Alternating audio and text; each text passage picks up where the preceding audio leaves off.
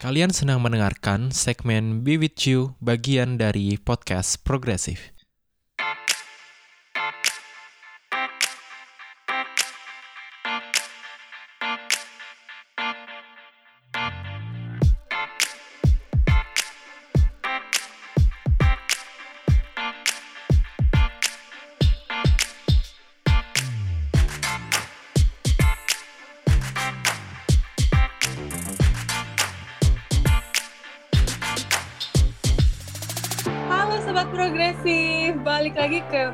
Progresif sesinya Be With You yang pastinya hari ini kita bakalan bahas banyak banget bareng-bareng sama member Be With You. Kita sebenarnya hari ini mau ngebahas apa sih? Kita pasti bahas hal yang sebenarnya tuh dalam kehidupan kita sehari-hari nih kita bener-bener rasain banget nih, terutama buat yang cewek-cewek. Kita pakai yang kita pakai pakaian yang pendek dikomenin, kita pakai baju yang terlalu panjang, terlalu ngetat terlalu gombrong juga dikomenin. Banyak banget hal yang membatasi kita untuk berekspresi dan yang ujung-ujungnya juga bikin kita jadi sakit hati dan sakit kepala nih. Nah hari ini kita bakalan bahas yang eh, dengan tema baju gue lu yang ngurusin. Nah hari ini kita bakalan bahas bareng sama Beauty yang pastinya juga sekalian mau kenalan nih. Kita kebetulan banget ada konten creator baru boleh kenalan ya Halo semua, kenalin gue Dela. Halo Del, gimana nih kegiatan sehari-harinya nih? Ya gitulah, kulon-kulon aja. Kulon, kulon. TK-TK. Tidur kulon, tidur kulon. TK. Asik. Sibuk ya kerjanya tidur mulu Iya, bener banget sih. Gimana selama masa karantina Del? Ya gue termasuk yang nggak nggak ngikutin peraturan sih. Kadang beberapa kali lah keluar ketemu temen. Aku melihat ya IG Instagramnya Dela. Dia nongkrong-nongkrong. Tapi nongkrongnya di tempat yang aman Iya, kan? paling Jadi ke rumah temen aja sih. Contoh yang Oh, yang penting jangan ke apa namanya tempat-tempat yang banyak orangnya gitu. Yang berkerumun. Iya, karena kalau misalkan ke tempat yang berkerumun kan gak enak juga ya Fit ya. Jangan dicontoh ya Soalnya guys, jangan Dela- dicontoh ini. Temennya Dela juga nggak cukup kayaknya buat bikin kerumunan. Dikit soalnya ya guys. Dikit temennya ya. Itu-itu aja. Kasihan sekali Iya, kamu Dela. makanya. Oke. Nah, eh sebenarnya kita hari ini bakalan ngobrol santai-santai aja sih, nggak bakalan ada yang gimana gimana gitu. Cuman kayaknya banyak banget hal yang perlu kita bahas gitu loh, karena kayak terutama gue sendiri ya, karena kan gue kayak dari gua nggak pakai eh, dari gua pakai kru- Hmm. hijab terus gua lepas hijab terus gua ngerasain banyak banget perubahan dan sebenarnya eh gue dikomenin aja bahkan pas gue pakai hijab aja gue dikomenin yang kayak hijab gue terlalu gini hijab gue terlalu Hmm. gitu gitu nah gue juga mungkin pengen juga nih sharing sama kalian-kalian kan. Kebetulan kita semua cewek di sini dan mungkin yang dengerin juga cewek. Dan mungkin bisa berbagi rasa kasih anjay. Rasa kasih gimana sih? Se sekental apa sih sampai bener-bener apa ya bener-bener kerasa banget gitu. Kalau misalkan dari Dela dulu deh. Apa dari nih? Dela sendiri Del lu pernah nggak sih dikomenin orang gara-gara pakaian lu gitu kan lu pakai kerudung nih ya di kehidupan sehari-hari ya Pernah sih, apalagi gue kan kalau pakai kerudung tuh kayak berantakan gitu kan, jipon-jipon gitu kan. Padahal maksudnya kayak niat gue pakai kerudung aja tuh gue udah itu termasuk pencapaian yang lumayan juga gitu kan. Terus kayak gue pakai kerudung, kelihatan dikit rambut tuh kayak, ih Del, lu jipon, jipon gitu. Kadang jadinya ngebuat gue nggak pede untuk nge-explore eh, model kerudung yang lain gitu apa. Jadi gue gitu-gitu aja gayanya. Hmm. dan sebenarnya itu juga nggak sih yang bikin kita jadi risih Iya gitu bener banget sih ngebatasin banget kayak gue mau ini jadi ntar salah jadi takut sendiri ntar gue dikomen lagi ntar gue dikomen lagi gitu lu pernah nggak sampai kepikiran banget gitu sampai sampai bener-bener kepikiran banget gitu? Enggak sih untungnya untungnya Cuma gara-gara gara-gara enggak untungnya enggak sih. Kayak bodo amat aja gitu. Enggak, kalau Nah, kalau Fitri gimana Fit? Lu pernah ada pengalaman kayak gitu juga nggak? Eh, tentang yang di maksudnya tentang apa yang biasa gue pakai sehari-hari gitu. Iya, misalkan ada yang komen lah, ada yang julid-julid gitu lah, mulut-mulut lidah-lidah tetangga gimana sih? Tidak-tidak tetangga. Eh, jadi tuh emang gue sehari-harinya pakai baju tuh gak yang eh, gimana ya, gak yang mendekati stereotip perempuan gitu loh. Gue biasa suka pakai baju yang warna-warna netral. Nah, warna-warna netral tuh biasanya kayak hitam, biru tua, Hmm. abu-abu, putih gitu. Pokoknya yang sekitaran gitu aja. Nah, biasanya eh, teman-teman waktu zaman gue sekolah sih paling kayak eh kok eh, nggak ada baju warna lain apa kayak lu baju pakai hitam mulu kayak hitam mulu terus terus kan gue biasanya pakai pakai celana ya pakai celana nah ada satu orang tuh waktu itu ngomong kayak fit lu gak punya rok apa di rumah? Dia dia bilang gitu. Terus gue kayak ah emang gue harus punya rok gitu ya? Kayak emang sih faktanya rok yang gue punya itu sampai sekarang itu tuh rok SMA doang. Jadi kalau misalnya kuliah kan gak ada seragam ya. Kuliah kan gak ada seragam tuh. Jadi ya udah nggak ada rok. Kayak emang ya gue nyamannya pakainya itu gitu. Kayak kenapa harus kayak kenapa gue harus memenuhi ekspektasi lo sebagai perempuan dan gue harus pakai rok sehari-hari? Kayak gitu sih. Hmm, setuju banget. Hmm. Kalau lu sendiri gimana dan Mai? sebenarnya apalagi kan Um, dulu, dulu lu yang kayak lu bilang kan kayak dulu kan lu berhijab terus eh, kayak sekarang pilih lu memilih untuk nggak lagi. Nah, gimana sih respon orang-orang di sekitar lu? Soalnya dulu gue nggak begitu tahu cerita tentang itu sih. Hmm. Iya, jadi eh, sebenarnya mungkin kalau misalkan diceritain panjang banget nih kehidupan gue kan. Bisa Tapi jadi dua part lagi kayak episode yang kayak episode yang kemarin. Iya. Iya bisa jadi dua part ini. tapi tapi gini sih ya. Kayak sebenarnya um, con- contohnya gini deh. Uh, hal yang hal yang pernah gue alami ya itu adalah gue pernah banget sampai anxiety gue sampai nggak nggak nggak berani ke mana-mana karena gue takut banget ketemu teman-teman lama gue yang dulu pernah uh, ngelihat gue pakai kerudung. Dan apa ya kayak gue ngerasa nggak nyaman buat ke mana-mana. Gue bener-bener se anxiety itu gue sampai orang gue kan salah satu orang yang apa ya orang yang extrovert kan. Dan gue biasanya untuk mengungkapkan apa pun yang ada di hidup gue tuh gue akan gampang gitu. Tapi baru kali ini gue tuh susah untuk ngungkapin apa yang gue mau gitu. Dan ya berujungnya apa? Berujungnya gue jadi depresi di rumah. Dan sering banget kok orang komentar-komentar kayak lah lu kan dulunya alim banget anjing. Mai kenapa sekarang jadi kayak gitu? Bahkan bahkan ya em, apa namanya maksud gue kayak kenapa lo harus eh, harus menilai keimanan seseorang dari pakaiannya gitu? Karena banyak juga teman-teman gue yang nih ini salah satu contoh nyata ya. Gue gue pernah dengar dari teman gue sendiri gue mungkin gue nggak akan sebut nama. Dia itu pakai kerudung pada saat itu karena dia rambutnya rontok. Dia jadinya pakai kerudung buat nutupin rambut dia yang rontok. Maksudnya I mean gue ngasih contoh itu maksudnya apa? Nggak semua orang uh, mempercayai apa yang lo percayai dan yang paling baik adalah ya lo menghargai keper apa yang menghargai pilihan orang itu gitu. Dan banyak juga cewek-cewek lain yang akhirnya nggak nyaman sama dirinya karena dikomenin sama orang-orang Hmm. itu salah satu juga sih yang bikin gue apa yang bikin gue sempet depresi Bahkan sampai lo gitu. ngapus akun Instagram gak sih, Mai? iya cuy Gila, itu ini Followersnya banyak bayangin. banget. Itu lu ngil- ngilang Iya. maksudnya kayak meng apa seolah-olah ditelan bumi itu berapa lama, Mai? setahun mungkin ya Setahun. setahun Untuk berani kayak nunjukin Iya, diri lu yang sebenarnya gitu gak sih?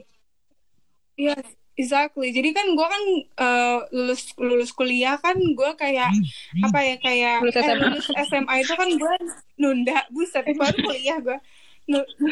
Lulus SMA kan gue nunda kuliah kan. Terus emang apa namanya di situ juga gue kayak apa ya kayak ngerasa banyak hal yang perlu diperbaiki lah dari gue gitu.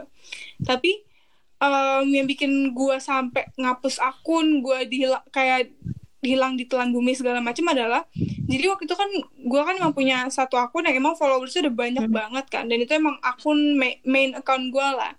Nah gue tuh ngepost uh, insta story nggak pakai kerudung. Lu bayangin dalam waktu satu jam itu udah kayak hampir 50 orangan nge DM gue lu seberapa stresnya coba? Dan kayak ngata-ngatain gitu. Uh, kata-kata yang paling gue inget dari mereka adalah wah gila Mai. Lu masuk neraka sih bentar lagi kayak gitu. Dan gue sedepresi itu karena buat gue dan mungkin buat beberapa orang lain juga lepas hijab itu sama beratnya kayak lo mau pas mau pakai itu enggak itu enggak segampang kayak lu ngimpi nggak pakai kerudung terus kebesokannya lu nggak pakai Hmm. kerudung gitu. Dan gue bener-bener sampai takut banget segala macem. Kalau waktu itu kan gue sama Kijong kan pas posisi gue ngupload itu gue sama Kijong. Dan lu bayangin dong gue tuh hampir mau ketabrak truk gitu saking gue udah ngeblanknya gue udah nggak tahu gue harus ngapain respon tuh orang-orang tuh karena se- shock kok sebegitunya ya Iya, maksud gue kalau misalkan emang gak suka, ya you can express it, tapi ya please lah lu kontrol gitu. Apalagi gue juga, gue juga kan apa ya, it's not that easy gitu loh buat seseorang untuk apa lepas hijab gitu. Mungkin ya, dan kebanyakan yang ngomong itu adalah Hmm. cowok. dan soal ini Gitu. ya sih soal baju lo gue yang ngurusin ini di lo tuh kejadiannya nggak cuma sekali gak sih ada yang Bahkan Iya, sampai sekarang gak sih? enggak ada yang sampai Yes. yang kan itu di Instastory nah yang lo upload Mm-mm. foto itu loh Yang di post gak sih? Mm-mm. Yang pakai baju Iya. merah. Yang yang gue Iya, kayak eh, itu. jadi itu kan gue post eh, apa namanya gue post foto gitu. Terus em, ada orang gitu yang komen komennya tuh gini. Gue gue rada-rada lupa tapi ya komennya gini lah. Kak tubuh itu milik tubuh itu milik Allah semuanya adalah milik Allah semuanya akan balik lagi sama Allah. Kakak nggak boleh kayak gitu. Eh, terus gue komen eh gue komen terus gue minta bantu si Kijong komen terus semua teman-teman aktivis gue tuh komen gitu kan yang kayak ngebelain yang kayak ya udah terserah dia mau pakai baju apa. Bahkan nyokap gue juga bantu komen di apa namanya di foto gue itu ngebelain gue gitu. Terus gue bilang nyokap gue aja biasa aja gitu. Kenapa lu yang jadi ahli hisap gitu loh? I mean kalau misalkan emang gue masuk neraka ya udah. Karena masuk masuk surga juga kan gak cuma satu jalannya gue bilang. Bahkan gue gue kasih contohnya gini. Pelacur ngasih minum di padang pasir aja ngasih minum anjing di padang pasir aja masuk surga. Tuhan tuh nggak ser maksudnya Tuhan tuh nggak se apa ya nggak sesaklek itu juga. There are so many ways. Yang penting lo ngelakuin uh, you you do the best gitu loh. Maksudnya kayak lo jangan ngelakuin Hmm. kriminal lo ngelakuin hal yang terbaik. Lo boleh pakai apa pun yang lo mau dan menghargai orang lain. Itu sih yang menurut gue ya. Bahkan yang ngechat gue itu sampai bikin fake account lagi. Dan yang yang komen di IG gue juga nggak cuman dia tapi ada juga cowok yang nge DM sampai bilang kayak my gila sih nanti eh, apa namanya orang tua lo bakal masuk neraka terutama bokap lo segala macam. Terus gue bilang lah gue kan eh, apa namanya gue kan nggak nyuruh lo komen dan kalau misalnya emang lo nggak suka ya lo tinggal skip aja lagi pula juga gue nggak punya bokap mau gimana gue gitu Nah, terus di, kayak dipikir-pikir lagi, kira-kira kenapa ya orang-orang tuh bisa, maksudnya menilai orang ini tuh orang ini tuh seperti apa, cuma berdasarkan dari apa yang dia pakai sehari-hari with yang sekarang kita omongin tuh ya baju gitu. Menurut lo kenapa? Atau Dela mau kasih pendapat? Soalnya gue kayak masih belum masih nggak ngerti gitu loh pola pikir orang-orang yang kayak gitu. Mungkin kayak termasuk bagian dari apa? Gimana ya? Beauty standar gak sih? Maksudnya ada kadang kadang ada orang yang sebenarnya bukan kan cantik bukan cuma masalah eh, tampilan fisik aja kan tapi kayak juga cara berpakaian juga kadang di- dinilai sama Hmm. orang termasuk bagian dari cantik. Jadi kadang-kadang cewek-cewek yang berpenampilan sopan, yang eh, pakaiannya rapi gitu, itu justru di- dianggap lebih gimana ya? Lebih menarik gitu. Oh berarti kalau misalnya dia pakai pakaian yang sopan, yang rapi, dia berasal dari keluarga yang baik gitu. Jadi mungkin itu yang menjadi banyak kadang-kadang orang kalau misalnya, Hmm. kalau lu pakaiannya eh, amburadul atau enggak lu pakai pakaian yang gak sopan gitu, berarti lu ada yang salah nih sama cara didik orang tua lu, apalah segala macam kayak gitu sih. Kayaknya kalau yang gue lihat.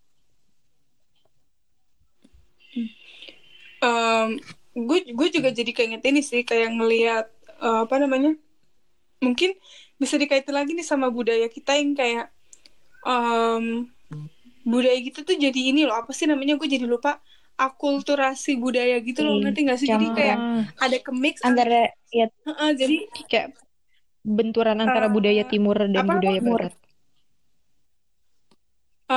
gue malah kepikirannya antara satu religious satu religion ini dan di antara sama budaya patriarki. Jadi ngarahnya ke perempuan, di mana perempuan kan dianggap sebagai objek Iya. seksual. Jadi mereka merasa kayak perempuan masih harus dilindungi dan mereka merasa solusinya adalah salah satu anut agama ini gitu. Dan akhirnya orang menstandar menstandarisasi semua perempuan harus kayak gitu. Lu bayangin ya, di salah satu kampus, mungkin gua nggak perlu Hmm. sebut kampusnya apa, itu gue denger yang non yang yang nonis aja dia wajib banget pakai kerudung. Kalau misalkan dia nggak pakai hijab dia nggak boleh masuk kelas. Iya, iya, gue gue tahu. gue tahu tuh yang gitu. Heeh. Tahu. Tahu kan ya ada lah. ya. Ada lah yang gak usah disebut. Oh jadi tuh sekarang kayak eh, orang-orang masih istilahnya salah kaprah gitu ya ter- terhadap satu eh, kepercayaan tertentu dan kalau misalnya ngomongin hijab kan ini dia jadi simbolnya gitu kan. Nah tapi bukan berarti yang nggak berhijab tuh dia orang yang nggak baik gitu loh. Mm-mm, dan apa ya nggak bisa ngejudge orang dari Hmm, bajunya bener. juga. Suka sedih aja sih, misalkan kayak banyak orang juga yang masih berpikir kayak gitu.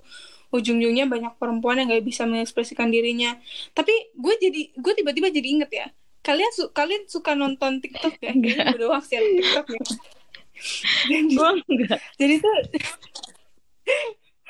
ada yang namanya eh, mereka menormalisasi toksik jadi romantisme. Nah, di mana misalkan nih si ceweknya eh, joget-joget terus cowoknya itu nutupin kamera terus yang kayak posesif gitu yang kayak lo nggak boleh nunjukin Hmm. itu punya gue doang. Yang sebenarnya itu Iya, Bo. Iya, toxic betul. gitu. Dan nggak nggak nggak sih Del atau Eh Fit? sih, Menurut kalian gimana tuh? emang itu Kalau- kayak maksudnya Iya, itu duluan. sempat ngetren gitu ya di TikTok.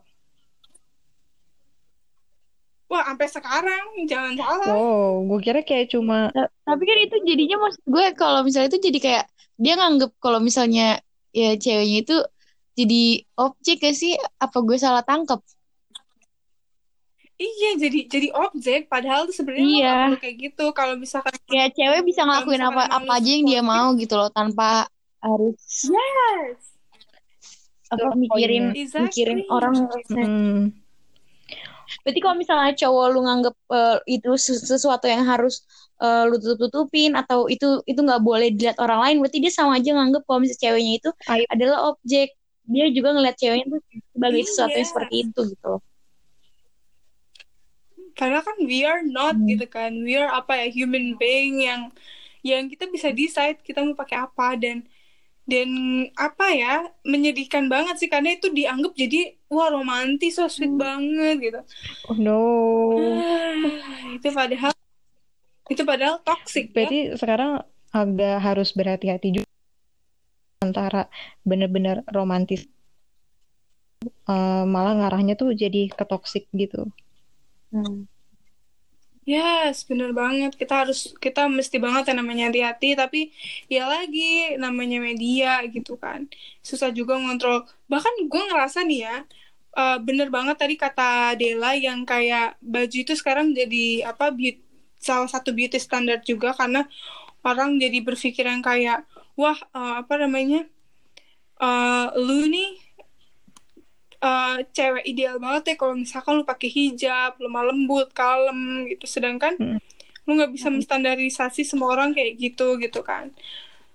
Dan masih banyak hal lagi dan masuknya jadi apa ya jadi ke ekspresi gender lagi mereka pengennya tuh perempuan tuh feminim tertutup udah nurut sama Hmm, pokoknya laki-lakinya rapih, gitu. bagus, indah gitu. iya udah gitulah sedih gak sih lu ngeliatnya kayak gitu Ya kayak kenapa ya? Iya, gue sih nggak apa-apa asal nanti gue nggak Maksudnya gimana ya, bukan nggak apa-apa juga sih. Maksud gue, gue berusaha semaksimal mungkin untuk menjauhi diri gue dari orang-orang yang seperti itu gitu loh. Ah ya benar. Jadi dan kayak gue juga berikin, berkeinginan pola pikir yang kayak gitu tuh terputus di generasi kita gitu loh. Iya Jadi tapi generasi bakal selanjutnya, uh-uh. jadi kayak kita yang ngestopin budaya itu. Tapi itu jadi salah satu tantangan juga buat kita Pasti. Iya nggak sih? Bahkan kayak apa ya? em, kalau misalkan kita pakai pakaian yang kita mau, terus misalkan gayanya memang kebetulan mirip eh, gaya-gaya yang kayak orang-orang di daerah kayak orang-orang di Amerika kayak gitu-gitu kan kadang kita juga banyak juga tuh street style segala Hmm. macam pasti orang komennya wah lu so Barat-baratan so banget gitu kan. gitu. Barat-baratan lu banget sok padahal bis kayak, kayak Iya. lu anak indie kayak gitu. Iya. Gila gak sih lo? Apalagi? Kalau kalau misalkan apa lagi? Ayo ini harus di oh, harus dikat harus dikat Hmm, kalau kalau misalkan apa namanya?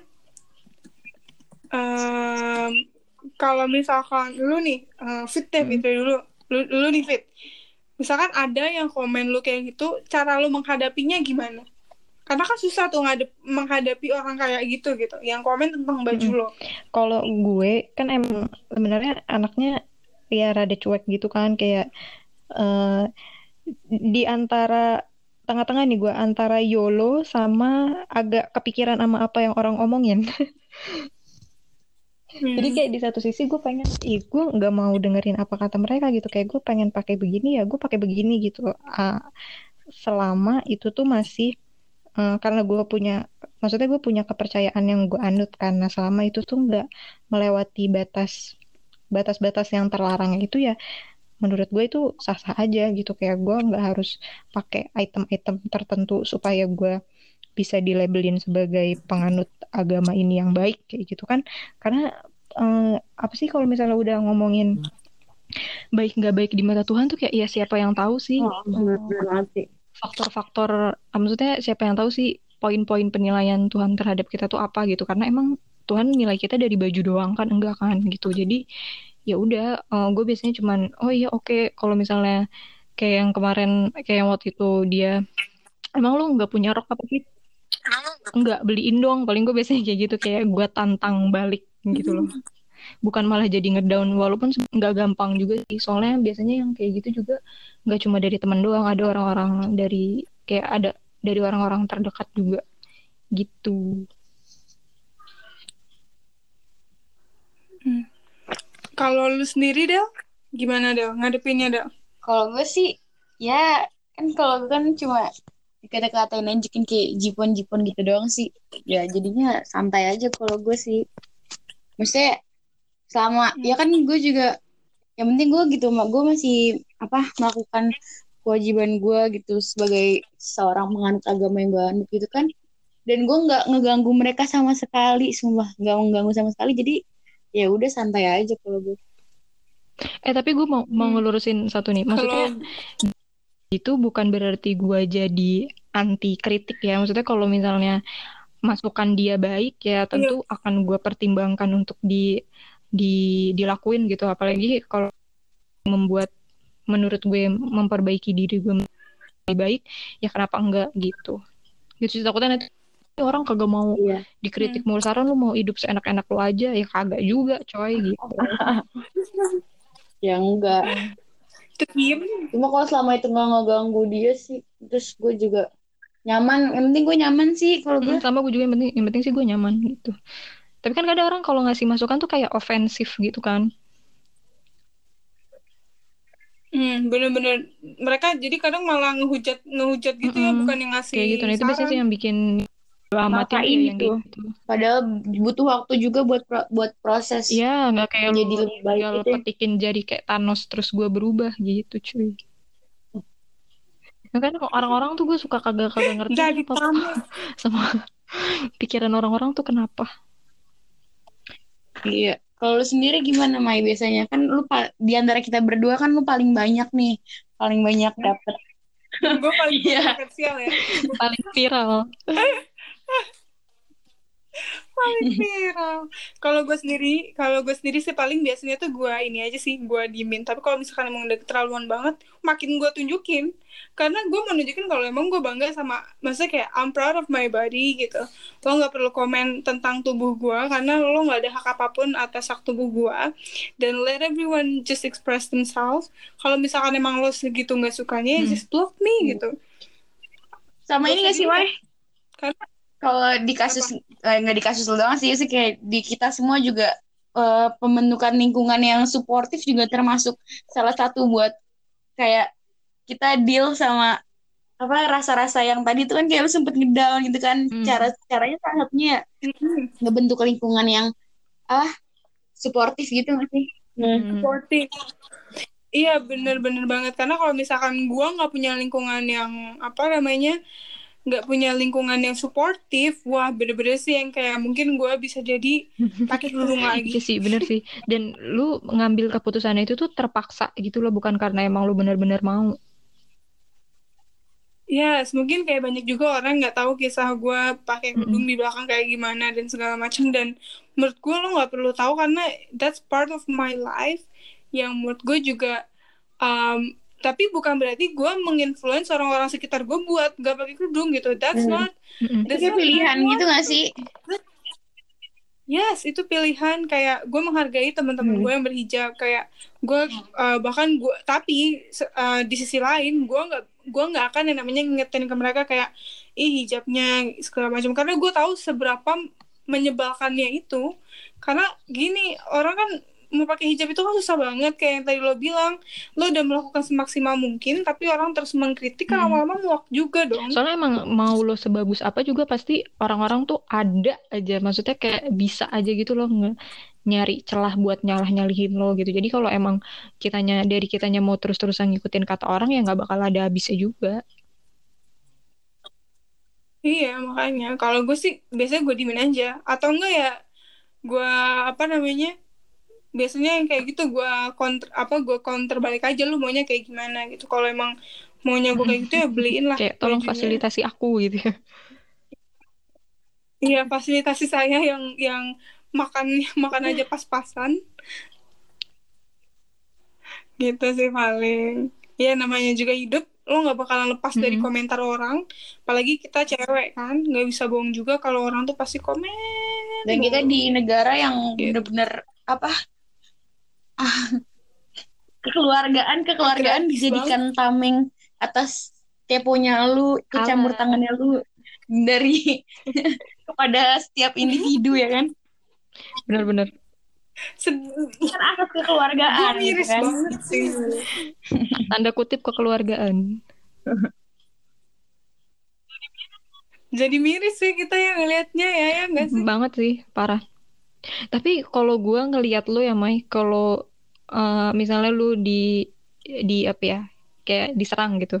Nah, lu tuh lebih berani untuk eh, konfront konfront si orangnya, kayak lebih nggak mau ngadepin seorang itu. Nah, kalau gua, gua pribadi gua nggak kayak gitu gitu. Jadi gua nggak mau repot-repot untuk nge apa nge nyerang balik si orang ini gitu. Jadi kalau emang gua nggak suka sama orangnya, ya udah gue tinggalin aja gitu. Soalnya gue males beb gitu dan gue salut sih sama Maya kalau kalau gue juga sebenarnya nggak semuanya gue ladenin sih. Kebanyakan juga gue diem gue diemin. Cuman eh, kenapa gue memutuskan untuk ngeladenin? Gue sekalian raising awareness kan. Biasanya gue gue up di eh, Instagram atau di media sosial gue lainnya kan. Kayak kalian pasti tahu lah yang follow gue. Dan biasanya emang pasti banget gue apa namanya gue counter balik gitu. Kayak lo maunya apa segala macem. Dan biasanya gue jadiin konten ya. Gue nganggap itu gue nganggap setiap komenan kalian adalah konten gue. Jadi terima kasih telah memberikan banyak ide konten Dan di dalam kehidupan jadi saya. apa sumber ilmu bagi orang banyak orang. Exactly. Jadi ya nggak perlu dibawa pusing juga sih karena gue juga orangnya sebenarnya santai-santai aja. Apalagi makin gede gini gue makin bodo amatan juga. Dan ya kalau misalkan lo ngeladenin bener. semua orang nggak akan Hmm. selesai juga. There is nothing to, Hmm. there is nothing to prove gitu loh. Iya. Setuju setuju kalau dari gua gitu. Tapi eh gue jadi kepikiran nih mau nanya nih buat lo berdua ya. Kalian nyadar nggak sih kalau gara-gara pakaian kita juga orang tuh jadi menormalisasikan kayak ya lu sih pakainya kayak gitu ya wajar lalu diperkosa wajar lalu kena sih. pelecehan. Ini tadi yang apa pendekatan yang gue sampaikan ke Dela. Kan tadi Dela sempat nanya kan eh hari maksudnya malam ini kita mau bahas apa? Nah gue bilang ke Delanya itu mau bahas soal eh, pakaian perempuan yang biasanya disalahin kalau dia jadi korban pelecehan Hmm. banyak banget karena gue- iya nih kalian pernah dengar kasus Yang di tuh? Jogja nggak sih enggak ini dia jadi dia tuh waktu itu lagi retreat program gitu dan kebetulan uh, jadi tuh dia di, di kalau nggak salah ya gue juga agak-agak lupa dia tuh dilecehkan gitu loh sama salah satu teman retreatnya juga nah terus tuh si kampusnya itu tapi nyalahin dia padahal dia ini berhijab dan dia waktu itu posisinya pas kena pas kena kekerasan seksual itu dia eh, dia itu pakai baju olahraga pakai baju training gitu nah jadi orang tetap nyalahin si perempuannya gitu jadi victim blaming padahal si perempuan ini hmm. pakai baju pakai pakaian tertutup gitu lu pakai baju hmm. training kan pasti nggak hmm. ngetat dong kalau misalkan uh, lu sendiri mungkin dia dulu. Kalau misalkan lu sendiri dah lu ngelihat masalah ini gimana tuh dah? Apalagi orang-orang jadi apa ya? Orang-orang jadi victim blaming nih gara-gara pakaian. Padahal kalau misalkan kita lihat lagi banyak loh itu yang kasusnya Yuyun itu Yuyun yang yang dipacul uh, apa namanya daerah daerah apa namanya daerah ya organ intimnya. Or, organ apa, iya, apa sih vaginanya ya itu kan dia kan sampai apa namanya dia kan waktu itu kan posisinya pakai seragam kan. Apa apa masih mau nyalahin anak kecil lagi gitu. Cuman gara-gara uh, apa uh, gara-gara apa dia perempuan itu disalahin pakaiannya kan enggak. Kalau misalkan lu sendiri ngelihat fenomena itu gimana deh kalau gue sih setuju sih bener banget. Kalau misalnya pakaian tuh nggak bisa lu jadiin alasan buat kayak masalah-masalah yang tadi itu muncul gitu. Karena bahkan gue pernah baca kan survei gitu kan dari Jakarta Post. Justru tuh malah yang paling tinggi itu dengan uh, cewek-cewek yang yang kena kekerasan seksual tuh cewek-cewek yang pakai baju baju sopan sama celana panjang. Dan yang paling sedikit itu yang pakai baju kayak uh, loose loose apa? Loose clothes gitu kan Uh, justru malah itu kebalikannya gitu di di lapangan tuh malah kebalikannya gitu loh. Jadi lu nggak bisa sama sekali nggak bisa nyalahin kalau misalnya oh kalau misalnya gue pakai baju apa kalau misalnya lu pakai baju terbuka lu pasti bakal jadi target kekerasan seksual. Tapi kalau misalnya lu pakai tertutup lu bakal aman dari segalanya. Itu tuh enggak salah banget ya namanya orang. Kalau misalnya mau udah nafsu ya udah nafsu aja gitu. Kayak lu nggak bisa ngontrol pikiran orang pikiran si cowok nih untuk berbuat yang enggak enggak ke lu gitu. Kalau menurut gitu. Hmm. itu ter depends nah apa depends yang on si pribadi si pelakunya. Lu nggak bisa nyalain. Korban hmm. gitu jadi victim blaming. Iya ya salah hmm. pelakunya iya. Nah apa yang dia bilang ini lu pada tahu gak sih yang kata pameran kayak suatu pameran gitu jadi dia mamerin baju-baju yang dipakai pada saat korban pelecehan ini dilecehkan gitu di TKP nah yang ditampilkan itu bajunya sama sekali nggak mendekati definisi dari hmm. pakaian terbuka kayak pakaian seragam maksudnya saya, saya seragam sekolah terus kayak celana panjang baju panjang kayak gitu hmm. nggak sama dan bener banget yang dia bilang itu sebenarnya gimana ya uh, konsep dasarnya tuh gampang. Ya intinya lu jangan ya intinya lu jangan ngelecehin intinya lu jangan merkosa orang gitu terlepas dari apa pun yang tapi lu sadar gak sih sebenarnya tuh dengan cara berpakaian lu itu misalnya nih kayak yang sekarang Maya udah berani nunjukin dirinya sendiri oh dengan lu berpakaian yang dengan apa cara berpakaian yang lu inginkan lu tuh dianggap sebagai sosok yang kuat gitu. Dan itu menjadi salah satu uh, penyebab lu kayak justru kalau lu semakin ngerasa pede dengan apa yang lu pakai lu kuat gitu justru itu malah jadi mengurangi kemungkinan lu terkena kekerasan seksual daripada lu harus ya kayak menutupi pakaian lu tapi lu jadi ke sana kayak jadi cewek yang lemah kayak gitu sih. Ngerasa gak sih? Apa gue doang yang ngerasa gitu? Lu gimana kalau gue sih uh, iya sih. Gue ngerasa kayak gitu. Nggak um, tahu ya mungkin nggak uh, semua orang bisa relate ini dan pola pikir yang kayak gini tuh nggak bisa dibangun dengan waktu yang singkat gitu loh. Hmm. kayak gue bersyukur lingkungan gue bisa me, apa ya mendukung proses pemikiran gue supaya ngarahnya ke situ gitu. Tapi kan nggak semua orang bisa nggak semua orang bisa merasakan apa yang gue rasakan gitu kan. Jadi ya penting juga sih uh, kita untuk tetap nyebarin awarenessnya tentang apa stereotip baju terhadap perempuan ini gitu jadi kitanya nggak terus-terusan victim blaming gitu kalau udah menyangkut soal pelecehan seksual bahkan sebenarnya korban pelecehan seksual juga Iya. nggak cuma cewek aja cowok Hmm. juga bisa contohnya Yang- kemarin siapa tuh Renat Sinaga Iya. Heeh, heeh. Terus juga yang apa Prince Prince Brunei itu lumayan banget sih parah itu. Oh. Iya iya dia ini ya di apa namanya kena dia di apa namanya di share gitu kan sama Mm-mm, terus kayak ka- yang kata-katanya tuh apa kayak kalau misalnya dibalikin gitu kan banyak nih cewek-cewek yang ya lu kok gini sih sama perempuan gini? Padahal just eh, cewek juga ada yang kayak gitu dan itu mis- misalnya itu emang cuma oknum sih tapi itu juga jadi kayak jadi itu tuh sebagai sebagai hal yang normal gitu loh. Jadi dianggap normal gitu loh kalau cewek yang ngelakuin padahal itu juga itu nggak normal. Sih gimana sih? Lo ngerti gak sih? Iya gue ngerti. Iya ngerti ngerti. Jadi sebenarnya tuh mau Mau lu cowok, iya cowok, ya lu Ya, kayak lu nggak boleh kayak gitu gitu loh. Nah, sebagai yang sekarang- manusia gitu kan. Iya, nah yang sekarang orang-orang tangkap itu kan eh, pergerakan feminis ini kan cuma membela perempuannya aja gitu ya. Padahal kita juga me- apa padahal kita juga mengusung kesetaraan gender. kita Eh, eh, bukan berarti kita membenarkan kaum kita kalau dia melakukan hal yang sama gitu loh. Kalau emang itu salah satu termasuk pelecehan seksual siapa pun pelakunya, siapa pun eh, korbannya, ya itu salah gitu. Dan itu sebenarnya apa yang kita bela di sini kan di gerakan feminisme ini. Sayang sayangnya aja ya masih banyak yang kayak menyalahkan bahkan em, kita juga perlu banget yang namanya em, apa ya perlu banget yang namanya kita tuh em, ibaratnya ya kita perlu banget nih yang namanya aware aware gitu loh sama beberapa hal. Kayak ya mau laki-laki mau perempuan mereka bebas bere- berekspresi.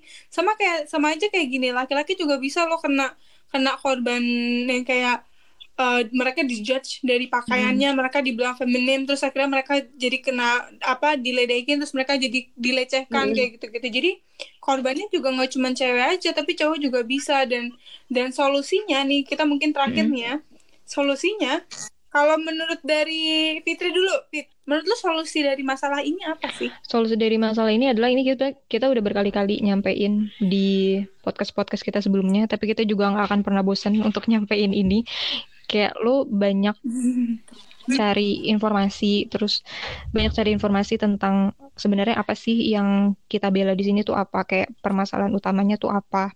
Dan lu juga harus terbuka sama eh, pikiran lo gitu, ter kayak lu buat ya lo ngertiin aja gitu lo ngelihat kasus ini tuh sebagai antara manusia antara manusia dengan manusia gitu. Kalau misalnya lo umpamain lo yang jadi korban lo mau nggak kayak gitu digituin gitu? Pasti enggak kan nggak nyaman kan itu sebenarnya gampang sih caranya. Ya lo gue gemes.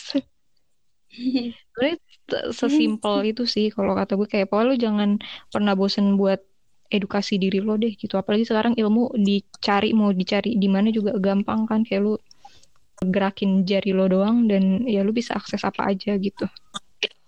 Gitu sih. Hmm. Hmm. Kalau lu sama deh, sih kalau menurut gue juga as simple as ya lu harus open your mind gitu. Semudah itu gitu. Lu harus terima kalau misalnya kita nih di dunia itu ada banyak banget orang. Dan lu nggak bisa hanya karena lu percaya akan satu hal lu harus maksain orang untuk satu keper, satu memiliki kepercayaan yang sama sama lu gitu. Memiliki oh eh, memiliki standar yang sama sama lu gitu. Lu harus open terhadap itu sih kalau menurut gue segampang itu. Hmm. Hmm, bener bener bener bener. Kalau dari gua sendiri sih apa ya kayak em, lebih ke ini sih kayak apa sih manfaat lo nas? Eh, ngasih saran ke orang lain gitu pada saat sebenarnya lo sendiri juga nggak tahu mau lo Hmm. apa. Menurut gua yang lebih baik adalah bukannya lo nasehatin orang itu tapi saling sharing aja. Kira-kira lo nyamannya gimana? Gua nyamannya gimana? Siapa tahu bisa saling Benar, berbagi kan dibandingkan dibandingkan ngejudge orang satu sama lain itu Hmm. sih kalau dari gua mungkin dan mungkin aja pertanyaan dalam diri lo yang selama ini lu cari-cari gitu kan? Jawabannya tuh ada jawabannya di- dari jawabannya tuh dari orang yang lo dari, dari orang yang lo kritik itu gak sih? Iya bisa jadi karena nggak ada Yang jawaban pasti, yang iya, benar Ah, gitu nggak nggak ada jawaban pasti ya benar. Namanya hidup tuh. Hmm. apalagi hidup kan. Maksudnya hidup tuh pasti lo akan terus berkembang akan terus berubah berubah jadi orang yang pasti akan berbeda. Jadi jangan pernah kaget sama yang namanya perubahan. Karena kalau kita kaget sama yang namanya perubahan nggak akan bisa menyesuaikan sama kehidupan. Karena kehidupan tuh bakalan terus berkembang. Sama kayak teknologi dan semuanya. Gitu sih. Paling yang paling paling paling apa ya paling bijak adalah ketika ya kita tahu gimana caranya kita menghargai satu sama lain. Jangan namanya lu maksa opini lo masuk Hmm. ke orang lain gitu. Yang ada lu saling, saling sharing aja. Betul Justru karena ket- ketika lu menutup diri, lu malah nggak pernah berkembang dan lu bakal stuck di situ aja nggak sih? exactly. Kasihan gak sih iya malah jadinya gitu orang-orang yang lo kritik itu ya dia malah menjadikan kritik kritik lo sebagai bahan evaluasi diri dia gitu loh. Yang lo kritik jadi makin baik nah lo nya ngapain gitu kan? Jadi, mana lu Hmm, mau tahu bener-bener. kalau lu bener, kalau lu aja nggak nggak open terhadap banyak hal gitu loh. Lu Mm. dari mana tahu lu standar lu bener apa salah gitu? Iya dan kadang suka sedih aja sih kalau misalkan banyak orang yang terlalu memaksakan opininya ke dalam uh, opini orang lain karena yang namanya masing-masing orang kan pasti punya uh, background dan juga personality yang Hmm. beda-beda kan. Gitu sih. Oke, menarik mungkin diskusi kita hari ini seru sangat sekali menarik ya. ya soalnya gue udah, udah lama juga nggak nggak recording Debut gue nih. ya Yeay, Dela kita debut. Yeay. mungkin Dela Akhirnya. mau eh, Setelah install install uninstall kan? Iya, udah install terus nggak jadi. Mungkin Dela mau promosi dirinya kak, sosial medianya mungkin bisa di share kak. Sure, Ya mau boleh, boleh. ngobrol-ngobrol ngomongin. sama Dela. Iya, Diomongin. Mm-mm. kayak follow aku di gitu. Iya, baik tinggal swipe up. Oh, salah ya? Salah dong. Nggak ada, Kira ini ada. apa YouTube? Iya bisa swipe ini up aja pendengarnya main-main ke IG gue, soalnya kan IG gue nggak dikunci. D E L L Oh, A oke. U G U S T. Oke, thank you Ya, sama Maya Fitri. Yuk, Thank you Fitri. Mungkin gua bakalan tutup. Thank you banget buat teman-teman yang mau dengerin uh, diskusi kita hari ini. Semoga juga uh, ini bisa jadi bahan diskusi kita dan ini bisa jadi bahan renungan Amin. kita bersama. Thank you banget. Stay safe, stay healthy. Semoga corona cepat berakhir. See you next episode. Dadah.